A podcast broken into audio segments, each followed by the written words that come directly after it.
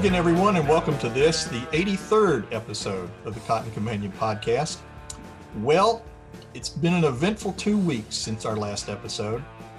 We had a few weather issues, especially with snow and ice in West Texas, but harvest is back in full swing and, and moving pretty quickly, according to U S D A. I think the latest number we saw uh, late yesterday was sixty-one percent of the crops already been harvested.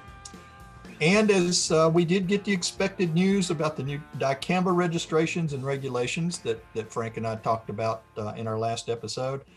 And we did have a national election that, like all elections, promises to bring some changes and new roles to Washington, D C. I'm Jim Steadman, Senior Editor of Cotton Grower. And as always, I'm joined by Cotton Grower Editor Frank Giles. Frank, have you had a chance to kind of catch your breath yet after these last two weeks? Not really. Uh, it's it's been a lot to keep up with. And in some cases, I purposefully tuned out for a while, too. So uh, protect your mental health. Yeah, give my brain and mental health a chance to uh, to uh, chill out, so to speak. So lots been going on. Uh, we've had weather down here in Florida from the remnants of E T A or E T A.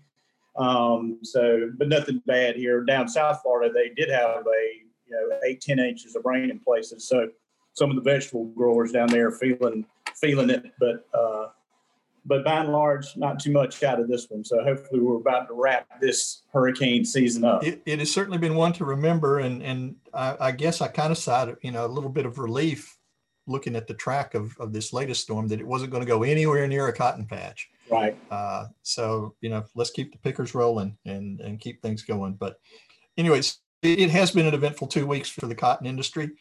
And it's a perfect time to sift through all these happenings with someone who knows the Washington scene all too well.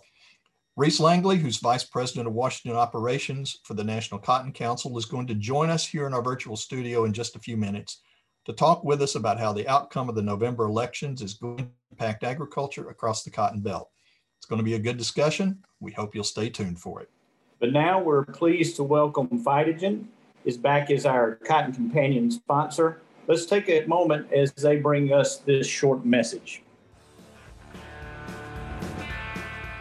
Phytogen is pleased to sponsor the Cotton Companion, bringing you the latest news to help you thrive all season long.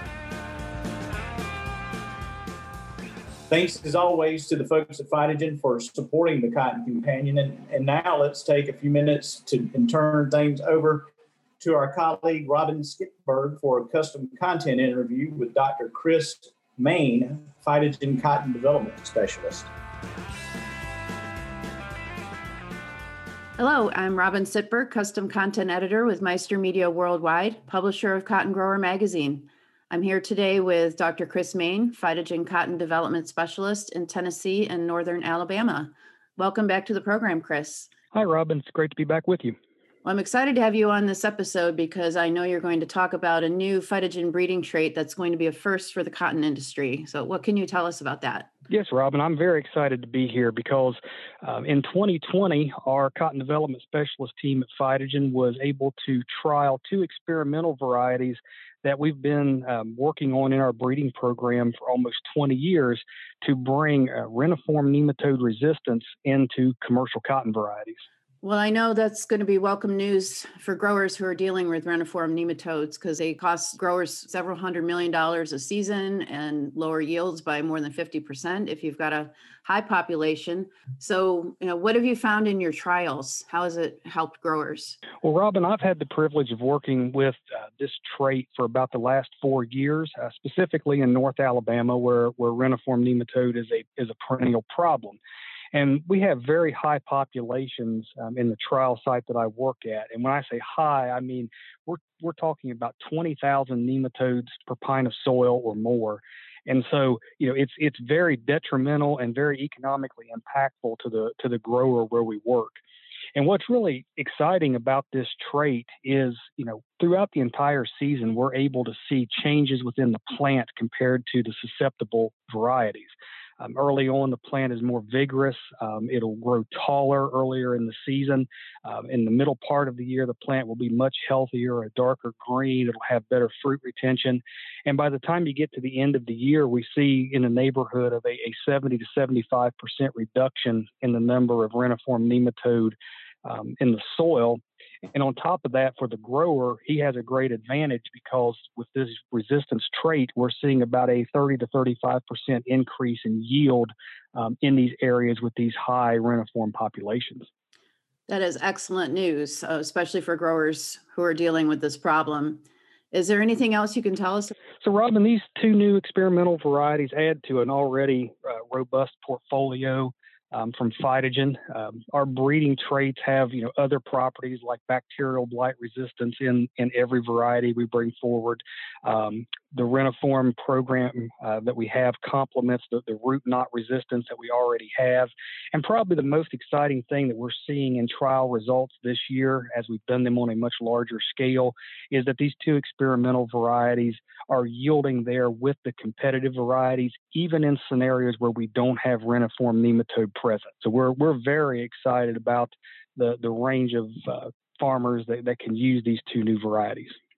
Well, that's excellent news, Chris. And um, we're running out of time, so I've got to wrap it up. But thanks again for being on the program. And uh, listeners can go to phytogen dot com for more information. Thanks so much. Thank you, Robin.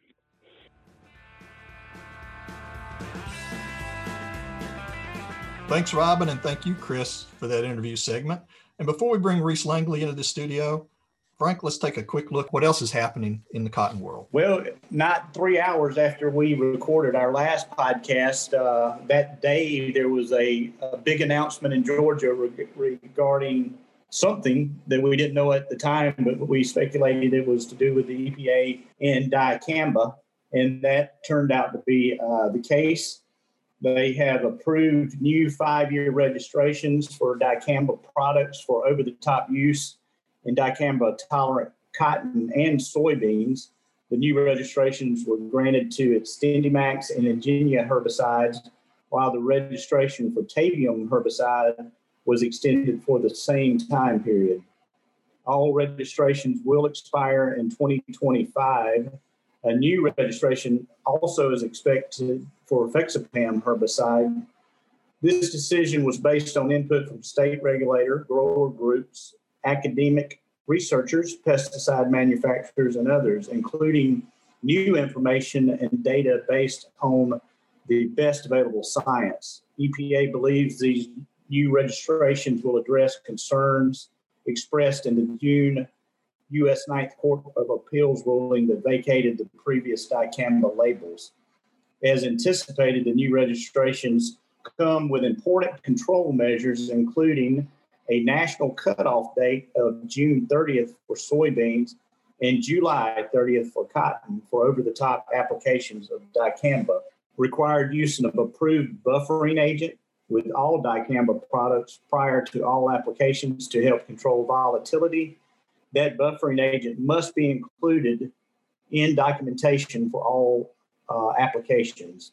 A new downwind buffer of two hundred forty feet that expands now to three hundred ten feet in areas where listed uh, endangered species are located, and a simplified label and use directions to help growers more easily determine when and how to properly apply dicamba.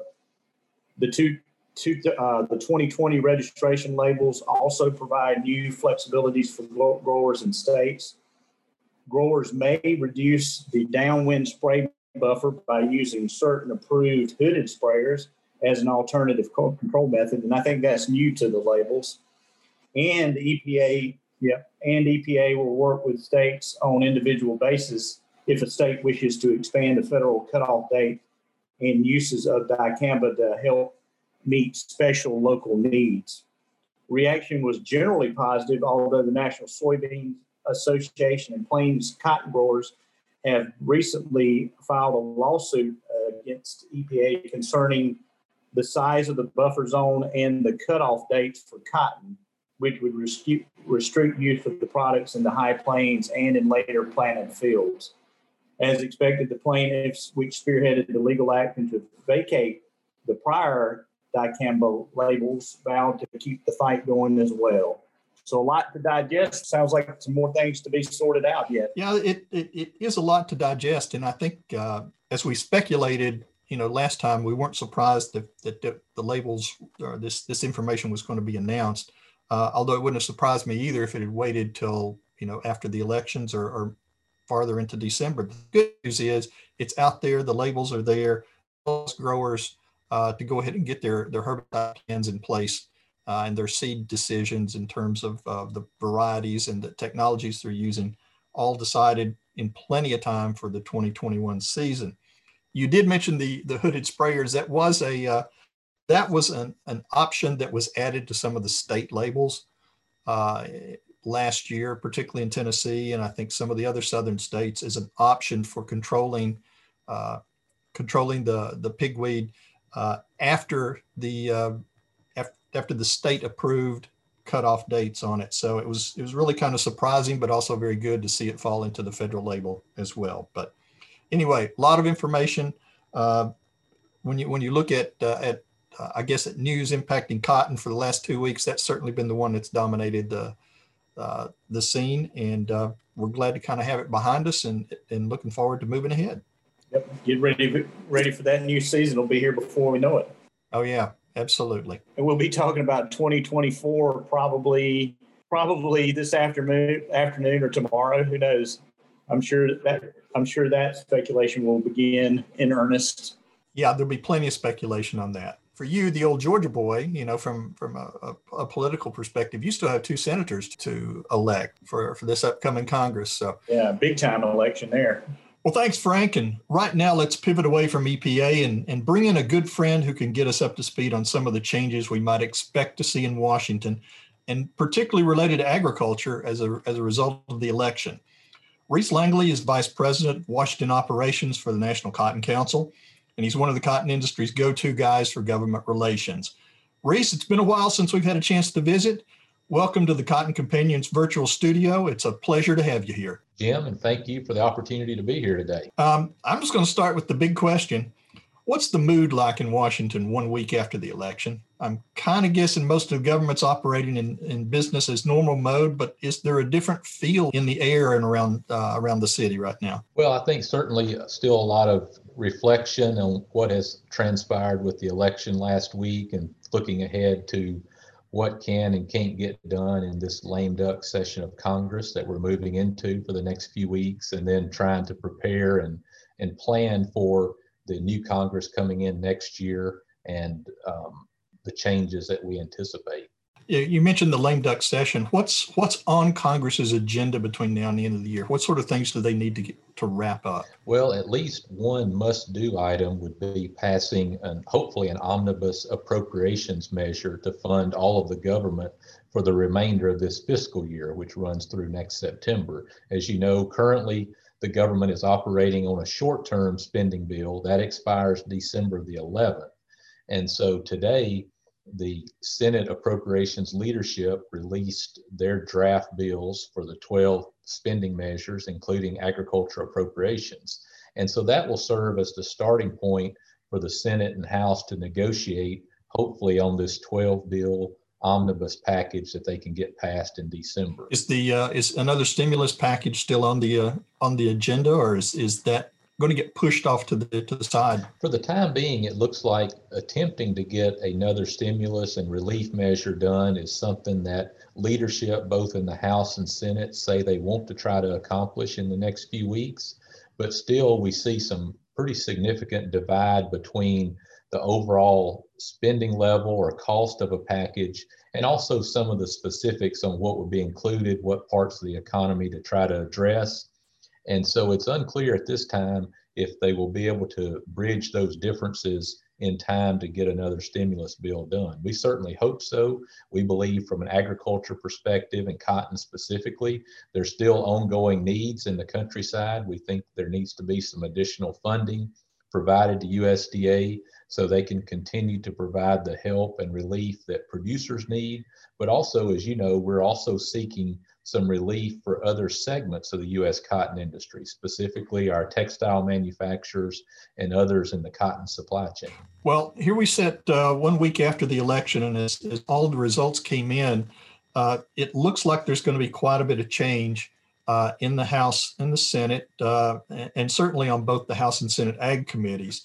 Uh, were there any big surprises from the election? I, th- I think you, uh, the council noted that there were what, twenty-seven new Cotton Belt members uh, from twelve states going into, into the Congress after this election. Uh, so surprises from the election, what current members are still going to be on these committees, uh, who's lining up for the leadership positions? Right. Well, as you said, a lot of new faces in Congress next year. Currently, I think we're looking at at least five new senators from the Cotton Belt and over twenty new House members. And as you know, there are still several House races that are undecided, so that number may increase as well. But specifically on the agriculture committees, we know in the Senate that uh, with Chairman Roberts retiring, most likely Senator Bozeman from Arkansas will be the top Republican on the Senate Ag Committee. And if the two special elections in Georgia, or at least one of those, remain in Republican hands, then um, Republicans should maintain the majority in the Senate, and we would have a Chairman Bozeman of that committee. And then on the House side, you know, certainly very disappointed to see Congressman Colin Peterson, the chairman of the House Ag Committee from Minnesota, lose his race, which became very competitive. I think we all saw that going in, but we're really hoping that he would win re-election. But now that he has lost, there is a race shaping up to replace him. And currently it looks like it's between Congressman David Scott from Georgia and Jim Costa from California. And then there's also some discussion about Congresswoman Marsha Fudge from Ohio might be interested as well.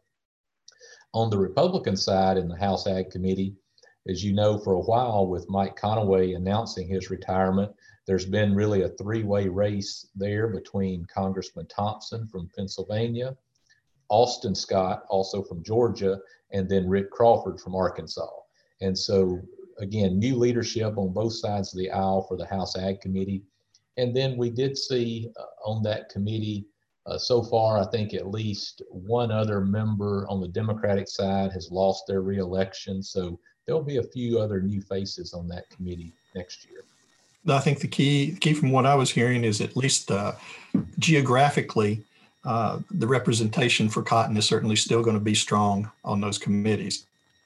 Yes, sir. And I think just, again, going over that list we just talked about, a very good chance that both the chairman of the committee and the ranking member could both potentially be from cotton producing states, which would be a very positive outcome for the industry. Reese, um, there's been any talk about uh, reopening the Farm Bill? And if, if that were to happen, what would have to happen to make that happen? Well, that has become, I think, a more common topic for discussion this year since the COVID pandemic hit, and just as I think exposed some of the areas where additional need and support are necessary in agriculture, and whether or not that necessitates reopening the Farm Bill early or trying to continue to address the pandemic through some of these ad hoc programs that we've seen Congress and U S D A implement in the last few months. Um, as you all know, it's always a double-edged sword when it comes to reopening a Farm Bill early. Um, obviously, there's the opportunity there to try to improve the safety net and provide more targeted and effective support, but there's also the downside of uh, those that opponents that we always have to farm policy trying to uh, insert some of their changes that would be negative to our producers. So I think at this point, again, not knowing who is going to be leading the Ag Committee in the House yet, it's probably a little early to predict what might happen in the next Congress, but certainly the fact that this Farm Bill runs through the twenty twenty-three crop year, so we know regardless we're going to have to see the Ag Committee start their work in preparing for the new Farm Bill in the coming Congress. Whether or not they're going to want to try to complete that task, I think a lot of that may come down to how the next election is shaping up, what is going on in the ag economy. Are things starting to turn around next year? Or are we continuing to look at very depressed commodity prices? And then what's happening with the overall uh, budget and deficit picture in, in the U S? Okay, let me let me slip a quick question in there on, on that. Uh, you mentioned in terms of the, the people who general the, the groups that are generally opposing the Farm Bill, uh, that generally have their the same same arguments that we seem to hear all the time. Are they kind of ramping up their efforts a little bit now that we've gotten through an election and and you know maybe feel like now's the time to start uh, start their their comments. You know, I haven't seen a lot of evidence of that uh, publicly so far, but I'm sure there is a lot of that going on behind the scenes and trying to make sure they are making their preparations to do that. And how quickly they move forward in a public and forceful way, I'm not for sure, but we're always anticipating that's just around the corner. Yep. And uh, I know, you know, we're seeing in the media now a lot of speculation about cabinet seats under a Biden administration. Uh, what are you hearing about any viable candidates for the Secretary of Agriculture position?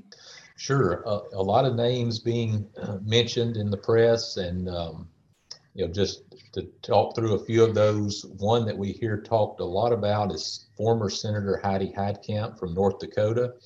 And she had lost her reelection to the Senate uh, two years ago, but she has led an effort during this campaign cycle to really try to motivate rural voters and help bring them to support Democratic candidates. And so I think she has uh, done a lot for her party in the rural area. And so I think that's part of the reason we see her name on the list. Some others that are talked about are uh, Michael Skuse, who currently is Secretary of Agriculture in Delaware, but he had served in the Obama U S D A as an undersecretary and also as deputy secretary for a time. There's also Krista Hardin, who had also served as deputy secretary during the Obama U S D A. And then um, members of Congress, um, we mentioned earlier, Marsha Fudge from Ohio. Her name has also been mentioned maybe as a candidate for Secretary of Ag, as well as Sherry Bustos from Illinois, who did just get reelected, but we've seen her name mentioned. And then there's a few others out there too, but I think those are the most common ones so far. But I think it's still probably a little early. Uh, you know, it certainly could be someone that none of us have even heard mentioned at this point. Yeah, but that's that's all part of the political game right now. We get you get you you pass an election, you've you've got past that milestone, and now let's let's let the guessing game begin for the you know for everything else that's going to happen. Yeah, it's going to be uh, it's going to be an interesting couple months here, as I guess, as we get all this wrapped up, and and and with that, I guess it's time to wrap this discussion up as well. Uh, Reese, thanks for taking time to to join us today on Cotton Companion. Uh, you have shared some some good information, and we'll all be watching closely to kind of see how the dust settles as we move toward January. Again, thank you very much for this opportunity. It's always great to talk with you. That's great. Thank you. That wraps up this episode of the Cotton Companion podcast. And thanks again to Reese Langley for joining us in our virtual studio today. And thank you, dear listeners, for joining us. If you like what you hear on the Cotton Companion, please be sure to spread the word and tell your farmer friends about us. Here's how you do it. You can find the Cotton Companion in three easy ways. First, go to cottongrower.com forward slash companion, or simply click the podcast tab at the top of the homepage. Second, subscribe to our channel on iTunes or wherever you find your podcasts these days. And three, sign up for our weekly e-newsletter, the Cotton Grower e-News, that's delivered to your email inbox every Tuesday morning. You can do that by going to cottongrower.com forward slash subscribe. Also, be sure to follow Cotton Grower on social media. We are at Cotton Grower Mag on Twitter. And on Facebook, you'll find us by searching for Cotton Grower Magazine. Well, the November issue of Cotton Grower is off the press, and it should be hitting your mailboxes here very, very soon.